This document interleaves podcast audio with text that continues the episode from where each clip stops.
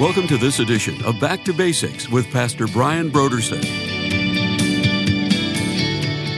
We have to give room for the Spirit to work in the lives of our kids. Now, we all want our kids to know Jesus. We all want them to follow the Lord. But you know that you can actually hinder that.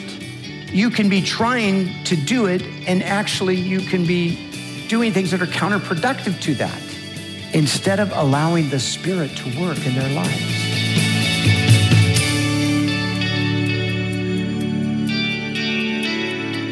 Today on Back to Basics, Pastor Brian continues his study in the book of Ephesians. Join us as Pastor Brian concludes his teaching on Ephesians, chapter six, verses one through four, in a message titled, God, Children, and Parents.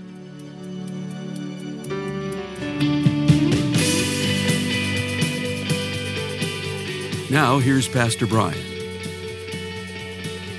Some parents put these demands on their children. They want, they want their children to be Uh, head and shoulders above every other child. They want them to get better grades. They want them to do better in sports. And their but their demands are unreasonable. This is an oppressive approach to parenting. Uh, emotionally, verbally, and sometimes even physically, they will be abusive. They are unwilling to show approval or affection. This is wrong. This, this kind of oppressive approach is a wrong approach, but, but equally wrong is the permissive approach. The permissive parent is unwilling to be a parent.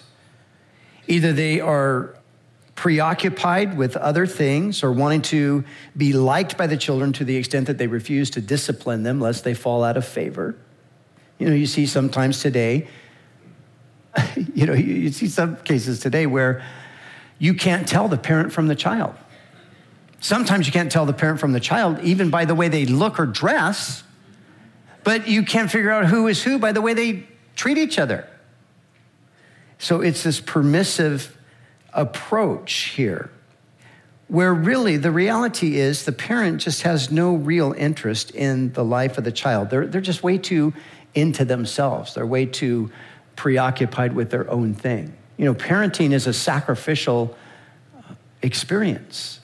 You have to kind of forget yourself for some time and invest in somebody else. Some have embraced a humanistic view of raising children that says the child knows what's best and should be allowed to do whatever comes natural or whatever it wants to do. And you find this in extremely liberal context where people just say, well, you know, I'd never tell my child to do anything. I'd never impose my opinion on them or will they, they just figure it out as they go. That is absolutely horrific parenting. Both of these positions are unbiblical and equally wrong. But listen, the opposite of wrong discipline is, is not no discipline, it's right discipline. And the Bible gives us the balance. That's the beautiful thing about the scriptures. They give us a beautiful balance. And here Paul gives us in the passage, he gives us both things that we are to avoid doing as well as things we are to do. So what are we to avoid doing? Do not provoke your children. Fathers, do not provoke your children means do not irritate or frustrate your children so they become angry. Do not exasperate them to resentment. We have to realize that children are fragile. You know, sometimes we think, well, it's it's my job to toughen this sixteen-month-old baby up, you know. What's the matter with you, kid? What are you crying about? You're a whole year and a half old now. We got to toughen this kid up. What kind of mentality is that? It's like caveman mentality. It's ridiculous. Our children are fragile, and we need to to keep that in mind. And so we, we get this beautiful balance. We're not to provoke them, to irritate or frustrate them, or to exasperate them to resentment. So, since that's the case, there are a few things that we should never do. Number one, we should never be violent. Fathers should never be violent. Mothers should never be violent. Parents should never be violent toward their children. Of course, we all have our moments where we can lose our temper and we can become frustrated and, and all of that, but we should never never discipline in violence. We should never strike out. We should never strike our, our children in, in any kind of a violent sort of a rage. And, you know, in the in in the experience of the child, it just becomes so hypocritical because you're you're trying to correct them because they've got a bad attitude or whatever, but you're you're displaying that same kind of a thing in your attempt to correct. So we should never be violent toward our children. We should not be capricious, meaning that we we should not be unpredictable. We should not always be changing the rules. We should not always be moving the borders. There is nothing more confusing and frustrating to a child than the kind of parent whose moods and actions can never be predicted, whose condition is always uncertain, who one day in a good mood is indulgent and allows the child almost anything, but who the next day flares up into a rage if the child hardly does anything at all. A capricious parent will exasperate a child. So we, we have to have stability in our uh, dealings with our children. We should not be unreasonable or unwilling to listen. These are the kinds of things that can provoke them, that can exasperate them. Uh, we shouldn't discipline too severely. The punishment in, should should fit the crime. And sometimes we just randomly throw out a punishment, and it's when you if you were to stop and think about it, you think, well, that, that is a little bit extreme, isn't it? So we need to be careful not to go to extremes. We need to have, again, a balance. You should never use obscene or demeaning language. Obscene or demeaning language. I didn't grow up in a Christian home. I've mentioned that before, uh, nor did I know any Christian families. And I have been cussed at, and I've seen that with, you know, people I grew up with or friends, the way, you know, parents speak demeaningly and all of that. And, and that's the kind of thing that just, it hurts deep in the heart of a child. And these are the kinds of wounds that stick with people for a long time. So we should never use obscene or demeaning language toward your child. So these are the negatives, but then Paul says, raise them in the training and in the instruction of the Lord. So now we come to the positive side. Raise them in the training and the instruction of the Lord, or raise them in the nurture and the admonition of the Lord. The word nurture is the word translated training here. And if you remember, it sounds similar to another word we looked at last time, the word nourish. And that's because it's the same word. It's the same Greek word, and it was used previously in the fifth chapter in reference to a husband's treatment of his wife. He is to nourish his wife, loving his wife as he loves himself, nourishes and cherishes him, himself. So it's the same word. So bringing them up, and the idea here is that you would fondly cherish your children, that you would deal gently with them. Because again, children are fragile creatures, and they need to be dealt with in tenderness and the security of love. So, how do we practically apply instructing them in the Lord?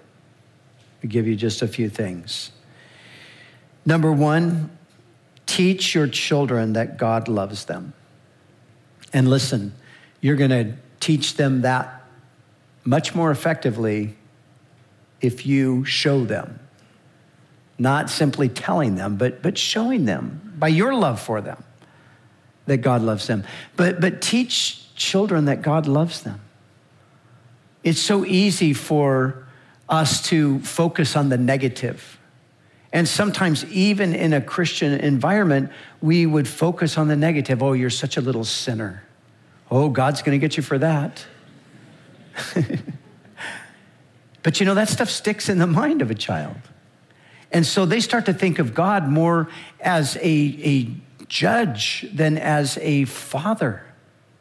More as a judge who's going to punish them rather than a father who loves them.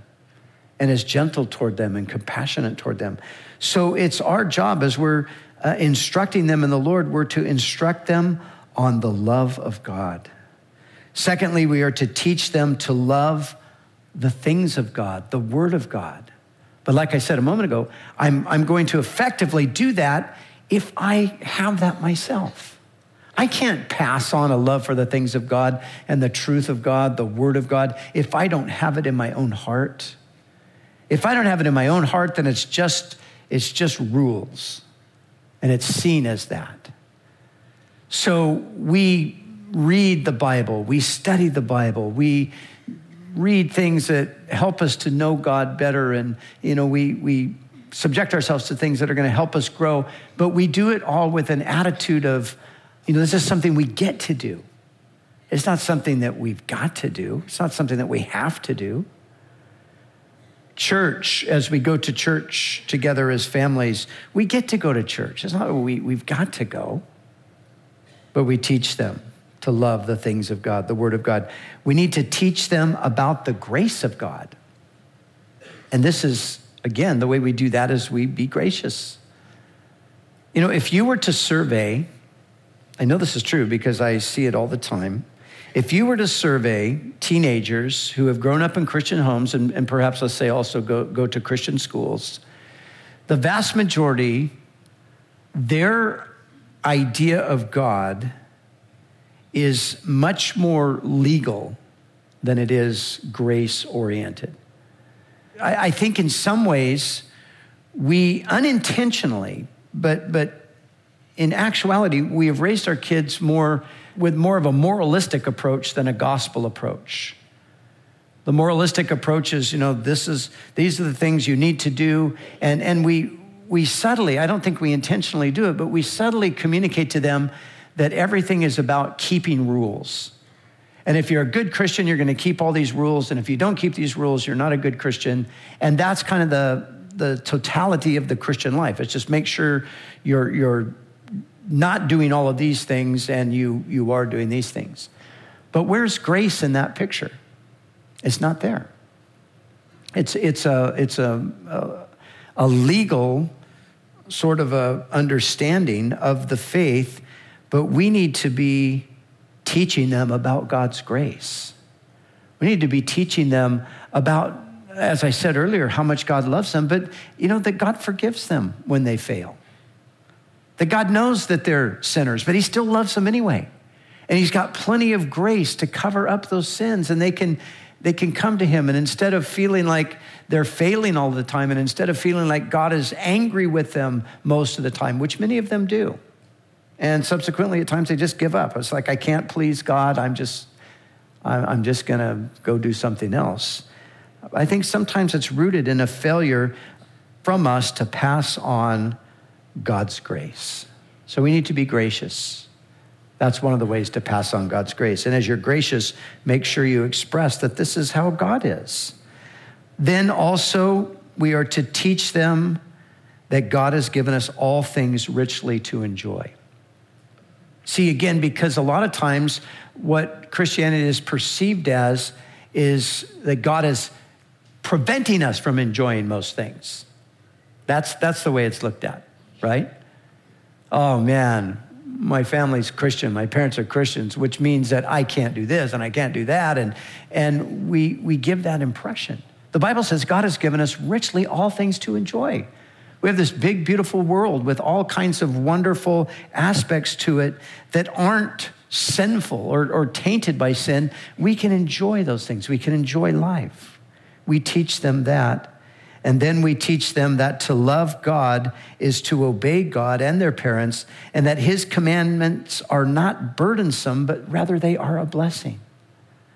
We teach our kids that obedience brings a blessing. The Bible teaches that.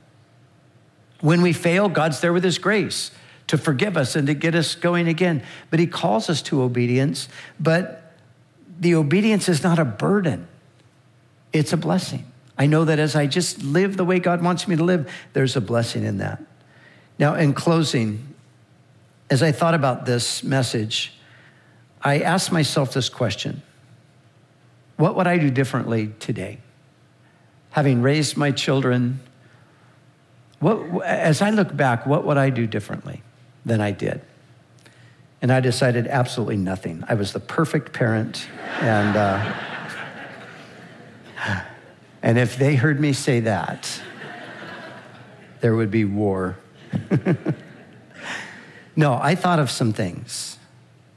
Number one, I would pray for my kids more than I did. I would pray more for them. I prayed for them, of course I did, because I'm a Christian and I'm their dad, and I prayed for them. But as I look back, I didn't pray for them with the fervency that I, I now know that I should have. Because you know what I did? I made the mistaken assumption that because we were Christians and I raised them in the faith, that everything was going to be fine. They would never be tempted to get off into this or get involved in any trouble or anything like that. So I, I just assumed that everything would always go well. So I never prayed for them with the kind of focus or intentionality that I do today. I pray for them much in a much more focused manner today than I did even when they were children. But I look back and I think that was a mistake, because I didn't know what was coming down the road. I didn't know the temptations that they were going to face. I didn't know the challenges and the difficulties. I just assumed that, oh, they're not going to have any of that because we taught them not to do stuff like that. But I was mistaken. And so I look back and I think, wow, if I had to do it over again, I would pray much more. I would pray more specifically. I would pray for them daily. I would pray for their futures. I would pray for their spouses. I would pray for their, their life as they would go into teenagehood and adulthood. I would pray more for my kids. Secondly, I would be less restrictive with them. I would be less restrictive. I look back and I think, you know, there were times that it was just, now that I can see from a different perspective, I could just see, God, what, what was I thinking back then? I was so restrictive at times. You can't watch this. You can't listen to that. You can't read this or that. You can't wear this or that. And, and I look back and think, why was I like that? And, and some of these things were the kinds of things that brought frustration and exasperation. I'll never forget when my, my daughter, my oldest daughter was fifteen. We were living in England at the time. And we were going somewhere. I don't even know where we were going, but she came out and got into the car. It was probably February. Uh, it was cold, really cold outside. And she got into the car and she had these these sandal type shoes on, um, you know, high heeled with uh, open toes and all of that. And I looked at her and I go, what, you know, it's freezing outside.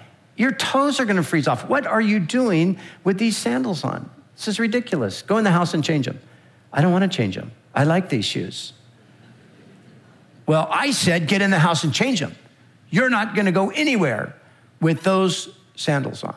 So we got in this massive fight about this. I look back today and think, what was I thinking? I should have just said, look, if you want to freeze your toes off, that's your business, not mine. Let's go. But no, I'm gonna, I'm gonna force it. There's no way. You're not gonna, you're not gonna do that. And I, and I look back and I think of some of the, some of the restrictions that I put on my kids. Oh no, you're not gonna, you can't go do that, or you can't watch this. And I, I think in many ways, I. It was over the top. And I think as I look back on it, I, I would do that differently. And then thirdly, I would try to be a better listener and give fewer lectures and also give more room for the Spirit to work in their lives. I was really good at lecturing my kids.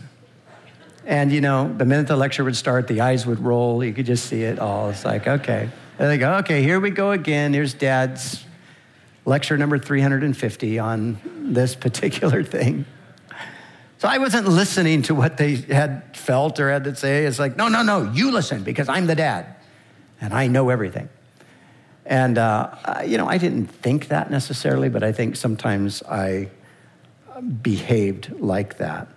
So fewer lectures, better listener, just listening. Now, I have learned these things, but I wish I would have learned them earlier. And of course, now, my kids just tell me, get lost. if I if I go into lecture mode with them or whatever. But they do it respectfully. They're honoring me while they do it. But the thing that, the thing, here's the thing though. The thing is, we have to give room for the Spirit to work in the lives of our kids. Now, we all want our kids to know Jesus. We all want them to follow the Lord. But you know that you can actually hinder that.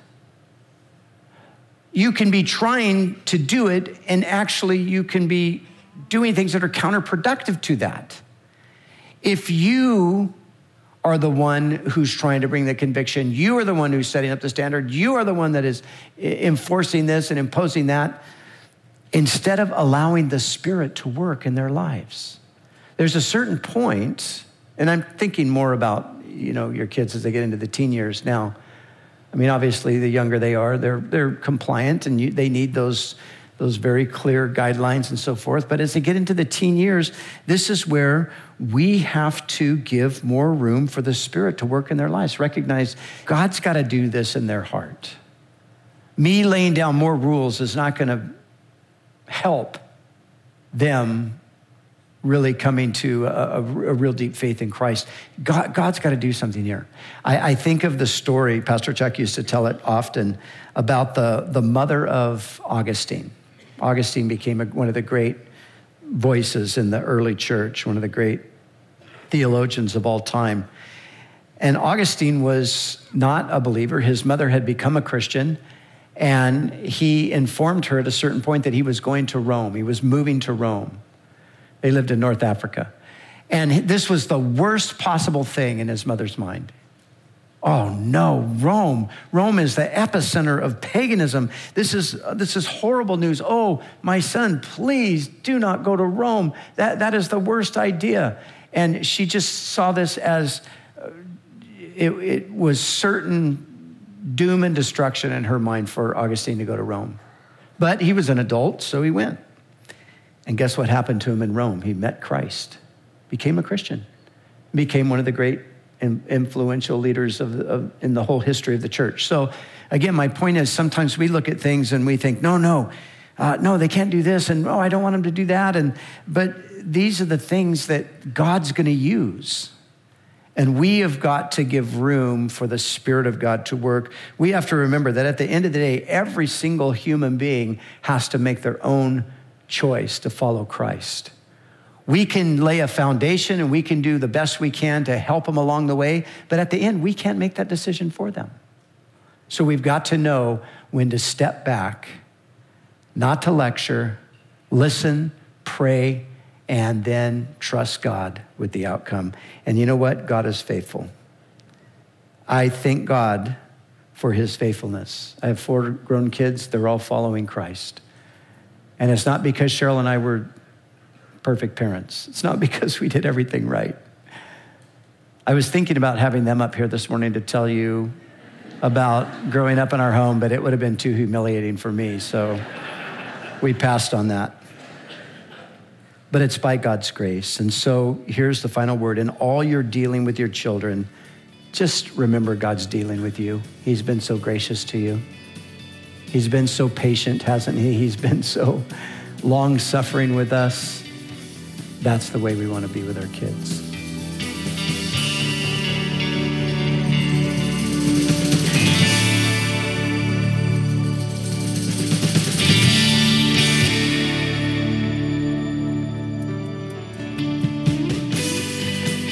For the month of December, Back to Basics Radio is offering a book titled Finding the Right Hills to Die On by Gavin Ortlund. The world is divided over issues like race, gender, sexuality, and health. But there are even greater divisions in the church, divisions over doctrines. But how as we as Christians move past doctrinal divisions in an effort to maintain unity, but without compromising the essential truths of Scripture?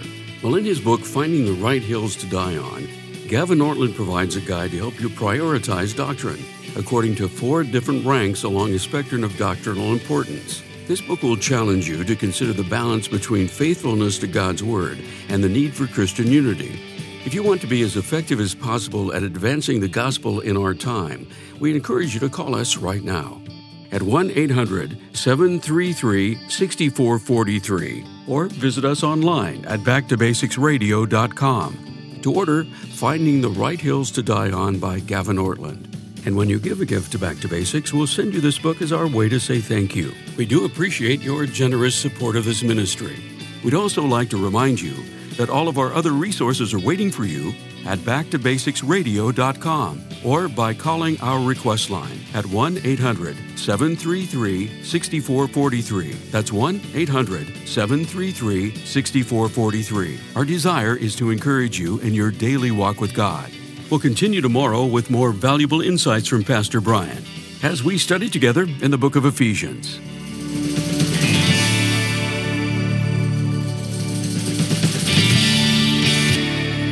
Back to Basics is the preaching and teaching ministry of Calvary Chapel, Costa Mesa, California.